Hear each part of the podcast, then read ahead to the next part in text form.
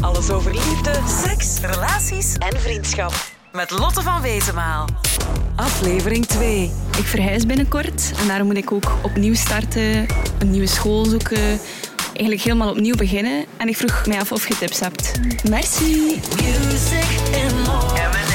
Lotte van Wezenmaal. Ik herinner me mijn eerste schooldag op het middelbaar maar al te goed. Vol spanning kwam ik op mijn fiets met een volgeladen boekentas aan op een speelplaats vol met onbekende jongeren. En nieuwe vrienden maken op school is niet altijd makkelijk en dat duurt soms ook wel wat langer. Maar gelukkig zijn er wel wat tips waarmee je je vriendenkring kan uitbreiden. M&M. Als je naar deze podcast luistert, weet jij straks hoe jij goed van start kan gaan op school. Je komt meer te weten over hoe je je kan voorbereiden, hoe je nieuwe mensen kan ontmoeten, hoe je jezelf kan voorstellen, maar vooral dat je jezelf moet blijven.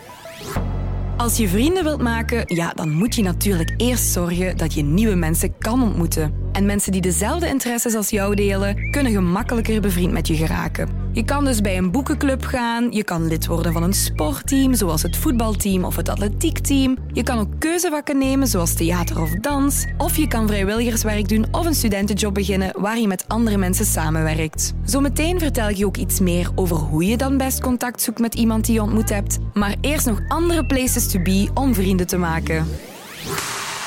M&M. Het is kei belangrijk dat je ook naar sociale evenementen gaat, zodat je in contact komt met andere mensen. Zo heb je bijvoorbeeld verjaardagsfeestjes, dorpsfeesten, schoolfuiven, kantussen, kermissen. En als je niet alleen durft te gaan, kan je ook altijd aan iemand vragen om mee te gaan.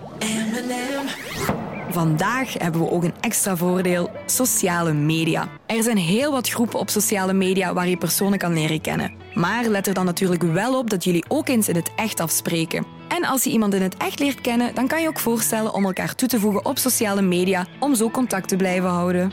Nu weet je al waar je gemakkelijk nieuwe mensen kan leren kennen. Het is dan vooral belangrijk om jezelf te blijven, daar vertel ik je straks iets meer over. Maar nu eerst een aantal tips om het ijs te breken. Begin best om contact te zoeken met mensen die je al een beetje kent. Dat stelt je iets meer op je gemak. Praat met elkaar, stel voor om samen iets te gaan doen, zoals iets gaan eten tijdens de lunch of na school iets gaan drinken. En vraag of hij of zij je eventueel kan voorstellen aan zijn of haar vriendengroep. Zorg er ook voor dat mensen je gemakkelijk kunnen benaderen door vriendelijk te glimlachen, ooit te zeggen, aandachtig te luisteren en vragen te stellen.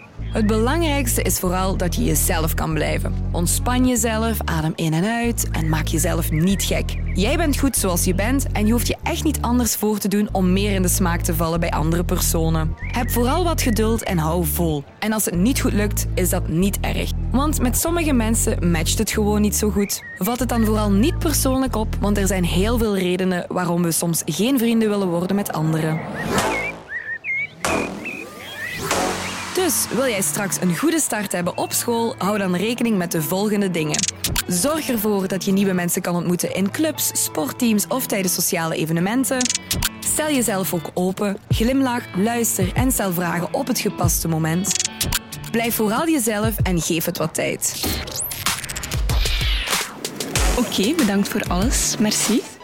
Wil je meer weten over liefde, relaties, seks en vriendschap? Surf dan naar mnm.be en abonneer je op onze podcast. Veel succes met het maken van nieuwe vrienden op school. Doei!